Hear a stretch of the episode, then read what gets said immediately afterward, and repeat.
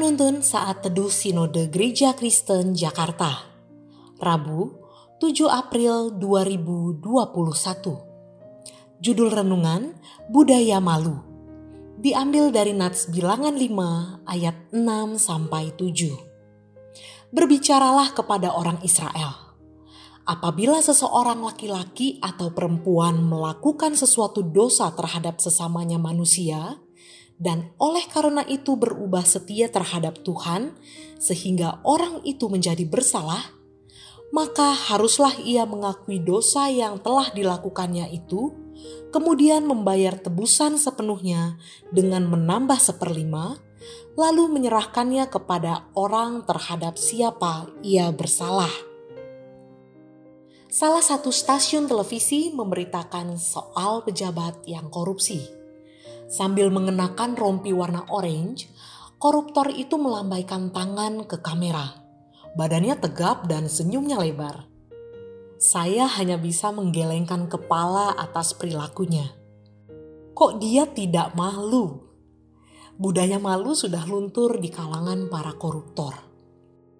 Alkitab menegaskan bahwa dosa sejalan dengan rasa bersalah dan malu.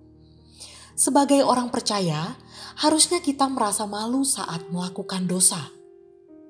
Bangsa Israel kehilangan tanahnya dan dibuang ke Babel akibat tidak menaati Allah. Peristiwa itu memalukan dan menjatuhkan nama baik mereka di mata bangsa lain.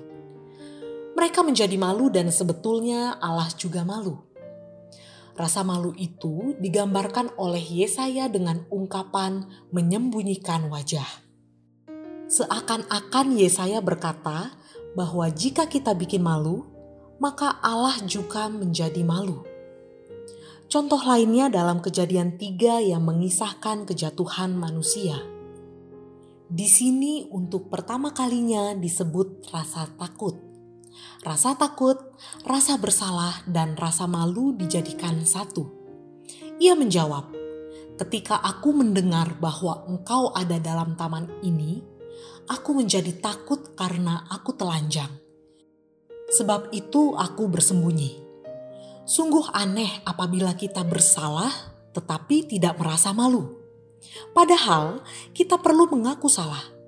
Bilangan 5 ayat 6 sampai 7 mengatakan, apabila seseorang melakukan sesuatu dosa terhadap sesamanya manusia, dan oleh karena itu berubah setia terhadap Tuhan, sehingga orang itu bersalah, maka haruslah ia mengakui dosa yang telah dilakukannya itu. Rasa bersalah dan malu bisa menjadi sarana yang konstruktif untuk pertumbuhan diri. Orang yang berdosa memerlukan malu spiritual. Artinya, perasaan kecil di hadapan Allah yang Maha Kuasa karena kegagalan dan kekurangannya. Namun, dalam rasa malu itu, kita juga merasa kasih Allah sedang merangkul kekurangan kita. Malu spiritual berguna untuk menegur diri sendiri karena berbuat salah, serta mengingatkan untuk tidak berbuat dosa lagi. Mari miliki budaya malu atas kesalahan-kesalahan yang pernah kita lakukan Maksudnya bukan malu secara depresif, tetapi malu spiritual. Kita malu dan mengaku gagal di hadapan Allah, lalu mohon untuk dipulihkan lagi. Rasa malu dan bersalah menjadi emosi yang berguna dalam lingkup kasih karunia Allah. Kiranya Tuhan memampukan kita.